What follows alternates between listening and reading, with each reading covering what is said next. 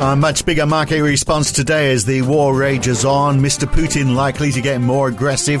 Sanctions starting to hit. Bond yields are way down. The US dollar is much stronger. Stocks are volatile. Oil is climbing even higher. Where does it all go next? And in amongst all this, what part are central banks going to play? We'll look at what the RBA said yesterday, what the Bank of Canada will do tonight, and what Jerome Powell might say in front of the House Committee in the US tonight. The only hope for the Ukraine conflict is that President Xi manages to talk some sense into Vladimir Putin. But isn't it too late for that? It's Wednesday, the 2nd of March, 2022. It's the morning call from NAB. Good morning.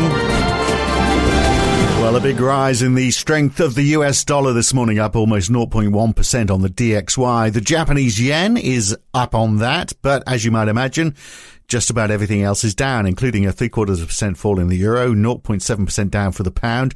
The Aussie is holding up quite well. It's down less than 0.1%. The Russian ruble actually managed to climb back a little, gaining 5% after yesterday's free fall. Share markets are down today. We've got a 1.8% fall in the Dow, 2.1% for the S&P 500, 1.6% down for the Nasdaq, more than 4% down for the Euro Stoxx 50 and almost as much for the DAX. Compared to that, Asian equities largely up yesterday. The ASX 200 closed 0.7% up, so we can imagine a swift reversal today. The VIX index, uh, the volatility index is up uh, to 35, the highest since year one of the pandemic and further falls in bond yields, another 10 basis points off US 10 year treasuries down to 1.73%. That's 26 basis points down since Friday. And just today, 21 basis points off German 10 year bunds back down into negative territory now, 28 basis points off UK's 10 year gilt yields. And contributing to all of this, the rise in oil, WTI and Brent both well over $100 now with a 9.4% rise in WTI WTI up over $104 actually, an 8.3% rise in Brent, now over $106. We've also got a 2.5% rise in gold, a 5% rise in silver. So big, big moves. Let's look at all of that with NAB's Tapas Strickland in Sydney. Uh, I should say we also have Ivan Colquhoun on this morning uh, to talk all things RBA. But Tapas, a big rush for bonds, it seems. But I guess, you know, what else are you going to do uh, in circumstances like this? Except, of course, uh, you know, buy into commodities and gold and crypto. And uh, obviously, a lot of people are doing that too. Uh, good morning, Phil. And what a night for market moves. And I remember we were talking uh, a, a, week ago about where do you go in terms of markets given the Russia Ukraine situation.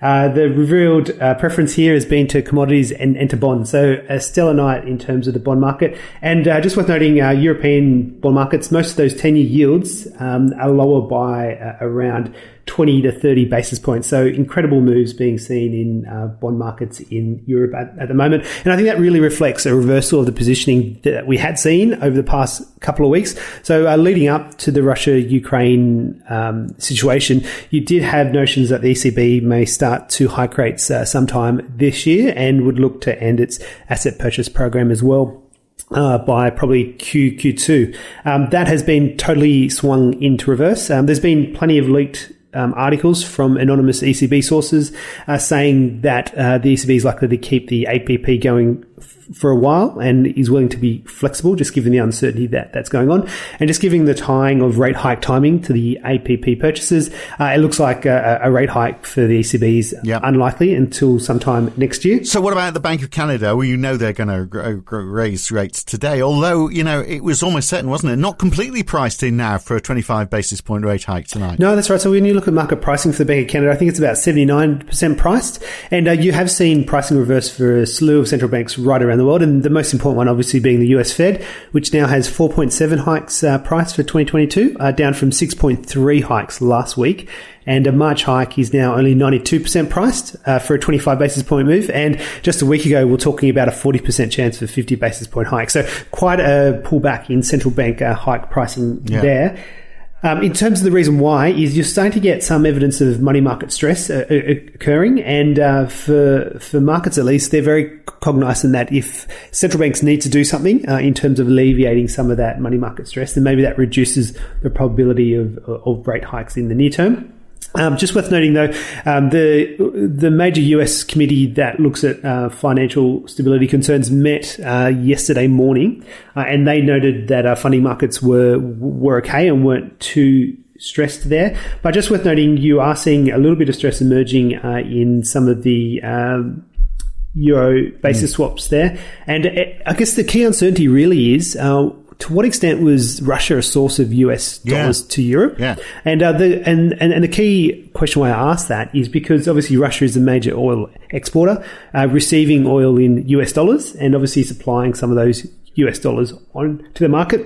And it looks like, at least at the moment, that the appetite for the rest of the world for uh, Russian crude uh, isn't there. And you're seeing pretty hefty discounts on Russian crude relative to the Brent crude oil price of around $15. And there's a few interesting articles in the press uh, just noting some of the international buyers are just not willing to touch Russian yeah. cargo. So uh, sort of like almost oil, the sanctions or, are almost happening by default, aren't they? Yeah, or, you know. or, or e- even if they are willing to take the price discount, uh, they want Russia to take responsibility for the shipping because the shippers aren't necessarily wanting to ship Russian cargo. So it seems like a lot of self-regulation going on, and a lot of people are scared that they're going to be caught up in the sanctions that have been imposed by a number of countries. So then that, that raises the question: Where do we go with oil? So the uh, the EIA has said uh, that they're going to try and stop this rise in oil prices. They're going to coordinate the release of uh, 60 million barrels from reserves. So that's two million barrels a day for 30 days, which is four percent of the the stockpiles for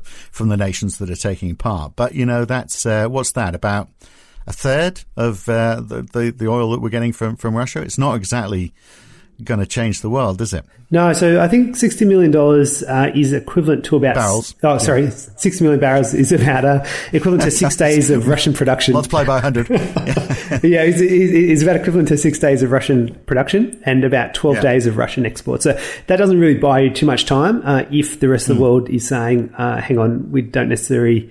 Want to or we can't um, because we're afraid of sanctions of buying right. Russian yeah. crude well, oil. one question for you, final question for you now, and then I will come back after I've spoken to Ivan about the RBA. But just, uh, just still while we're on central banks, because we've got uh, uh, Jerome Powell uh, talking later on. Incidentally, just before we started talking, Michael Saunders from the Bank of England, a member of the MPC, uh, did a speech at the University of East Anglia today. So I had a look at that. He managed to talk about uh, monetary policy without mentioning Ukraine or Russia or the word conflict. Lots of graphs uh, but nothing about what's going on in Eastern Europe. I'm sure Jerome Powell, in front of the uh, the House panel, then the Senate panel, two days of grilling, he's going to uh, be asked a lot about how he is going to juggle inflation concerns alongside this uncertainty over Ukraine, and maybe even the stagflation word might even be mentioned. But uh, certainly the word gradual will be used, won't it? I mean, we should issue a, a bingo check sheet on all of this. But I mean, that's going to be his answer, isn't it? That we we need to make moves to tackle inflation, but given all this uncertainty, it's going to have to be very gradual. Uh, definitely and I think that will definitely be his crash cry. And the other one might be uh, appropriate risk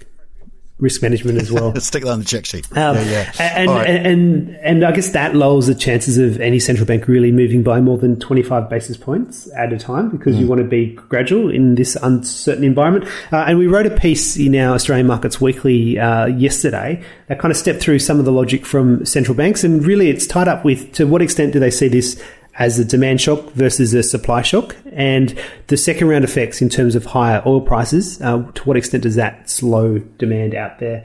Um, and our conclusion was uh, central banks that are faced with uh, relatively high inflation. So you're talking about uh, the UK. Um, the US and New Zealand have less scope uh, to be able to look through these price rises, but they're all, but they're going to be very cognizant that um, if they do tighten, then the, a higher, higher oil price will also um, be a break on demand as well. So they may not need to tighten to the same extent as they had previously thought. And then for central banks mm. such as the ECB and for the RBA, with core inflation pretty much around target, they've got a little bit more scope to look through some of the price pressures. So um, that's fully consistent with what we have seen in market pricing. So uh, pushing out the hike cycle a little bit and also lowering the peak of, of, of the hike cycle as, as, well. And in that environment, I think markets will also be starting to bring forward the point at which uh, yield curves uh, start to invert as well. Well, let's find out more about the RBA because, of course, they did meet yesterday. NAB's Ivan Colquhoun was watching the statement from the governor. Uh, so, what did you make of it, Ivan? Well, Phil, it was pretty optimistic view of the economy um, before, obviously, the key new uncertainty of Ukraine. I think very fairly the governor talked about, or the board talked about the expectation that the unemployment rate will, can be below 4% from the end of the year. The economy seems to be bouncing back well from Omicron. Household and business balance sheets are pretty uh, strong, and there's plenty of job vacancies. So that was all good news. So, well, okay, beyond the obvious, what else is uh, concerning the RBA right now, then, would you say? Well, beyond the uncertainty of the Ukraine, it's certainly the persistence of inflationary pressures. That's a topic that's exercising the uh, minds of central banks worldwide at the at the present time. I think for most countries, it's true that the elevated level of inflation already means that central banks will have to normalise interest rates. Um, obviously, we're expecting the Fed to begin that process in March. In Australia, yesterday, um, the governor and the bank maintained their view that they can remain patient because they're expecting wages to pick up only gradually, uh, and that gives them a bit of time to work through what's actually happening in the inflationary process in Australia. Once we get through these supply chain disruptions, uh, mm. wages are going to be strong enough so that uh, inflation will uh, be sustained in that two to three percent region. Well, we hope, don't we? We hope it's not more than that. So, is there, is there anything else? Um, that, any other takeouts from yesterday? One important development we think is that they're starting to emphasise labour costs rather than just wages. And the WPI is a particularly constructed index, so it excludes things such as superannuation costs, which are about half a percent each year, and then other sign on bonuses. Um, etc. So I think that is important. It means that if the inflation rate prints much higher than expected and unemployment keeps improving, uh, which I think both of those seem uh, risks to us over the next one to two quarters, the RBA could say that labour costs have improved enough if something like the WPI accelerates to 2.75%. Um, and however, if the inflation rate doesn't pick up as much, unemployment stalls above four, and the, the wages index remains at two and a half, then they may decide that inflation isn't going to be sustainably higher. Either way, we think it's consistent with the Reserve Bank on our forecasts uh, beginning to move rates up in the second half of this year. Mm. It'll be earlier if we get some really big surprises on inflation. Could be later if um, some of these supply chain problems are resolved and labour costs do not uh, increase as expected. Well, yeah, it's not just Omicron, is it, that's causing supply chain difficulties now or inflation. Uh, things have certainly moved on. Thanks, Ivan. Uh, let's go back to tapas now. Quick, before we look at uh, very briefly the economic news that we've seen overnight, which is sort of playing second fiddle to all of this, just the situation that's going on and this talk that maybe China uh, will play a, a, role in as a as a peace negotiator in all of this because uh, that seems like the only out, doesn't it? I mean, we've, we, for example, we're seeing, uh, you know, in the last 24 hours, bombing of the city of Kharkiv, 60 kilometers of Russian military heading uh, to Kiev uh, from the north, presumably through Belarus. So we assume that through all of this, more sanctions are going to follow. You'd assume Belarus is going to be included in all of that. So were we just going to see bond yields continue to fall, oil continue to rise, the US dollar getting stronger, equities still all over the place? Uh, or is there a hope that China will do something to negotiate a solution? Or are, are the markets just going to say, well, we'll believe that when we see it? I, I think the markets are going to be looking more towards we'll believe it when we see it, mainly because mm. there doesn't seem to be a clear off ramp uh, in terms of um, no. Bringing down those tensions there. Uh, the uh, sorry, Ukraine definitely wants to have its independence uh, under the current regime, and you can't see that really changing anytime soon. And then Russia itself um, obviously uh, made the invasion uh, due to a number of different reasons there. And uh, it's very unclear about whether a ceasefire uh, brings about the conclusion of what they're trying to achieve there. Uh, it's it's hope definitely that uh, some intervention by, by China may help uh, some reconciliation there, but I don't think markets will necessarily pricing into that uh, and, and, until we see it. And just worth noting, markets don't really price geopolitical uh, risk very well. And I think the Russia Ukraine situation is a classic um, case of that. No, there's no easy graph to look at for any of this, is there? So, uh, which brings us nicely onto things that can be stuck on a graph, but perhaps not particularly useful at the moment, because we saw manufacturing PMIs up in China yesterday, strong in Europe too. If, you know, if it wasn't for Vladimir Putin, uh, we'd be talking about rising GDP numbers, strong PMIs, rising inflation, and asking whether supply chain disruption was easing and whether, that, despite that, inflation was still uh, on the rise. And does that mean we need more aggressive central banks? That's probably the discussion we'd be having today, wouldn't it? Definitely. And just worth noting, all that data is pretty second tier at the moment, just given uh, the Russia Ukraine headlines. But for what it's worth, the US manufacturing ISM was, was fairly strong at 58.6 against 58 expected, and no further real easing of those supply side pressures. But I think in the next couple of months, uh, no doubt there'll be some mention about um, some flagging of demand, just given the higher oil price going on there. Uh, in Germany, we did get a small upward surprise on CPI, but uh, the e- ECB has made it pretty clear, both publicly and through media outlets that it is looking to become more flexible, um, just given the uncertainty out there. Um, that asset purchase program is likely to continue for some time, and as as a consequence, rate hikes are probably not likely until next year. Um, and then just worth noting, Canada GDP was also very strong at 6.7% annualized. Um, and that was a little bit more than what the Bank of Canada had, had expected. Uh, yeah, also Euro area uh, CPI numbers are out today, the flash numbers for February. We get the ADP employment numbers. These, of course, non-farm payrolls week in the US. We get that on Friday. Uh, the Bank of Canada we've already mentioned. Uh, and the uh, and GDP numbers for, for Australia. So what's that going to show us today? Yeah, so we do get Q4 GDP figures for Australia very much in the background, just given the Russia-Ukraine tensions. But um, yeah. for what it's worth, uh, Q4 GDP is expected to rise by 3.5% Q on Q, and importantly, more than reverse last quarter's lockdown affected print. And really, the strength in this quarter is being driven by consumers and a fairly solid inventory contribution. I guess the key implication here is while the GDP data is very dated, it does show the economy was likely very strong just prior to the Omicron variant.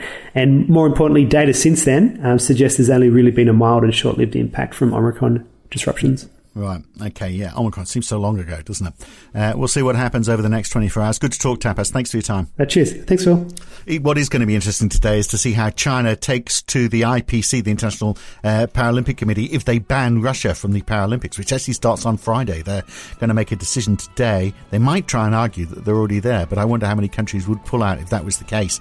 Uh, so the uh, position that China takes on that is going to perhaps influence the the attitude they have to Russia going forward. It's going to be an interesting day for that as well. I'm Phil Dobbie for now. Back again tomorrow morning. See you then.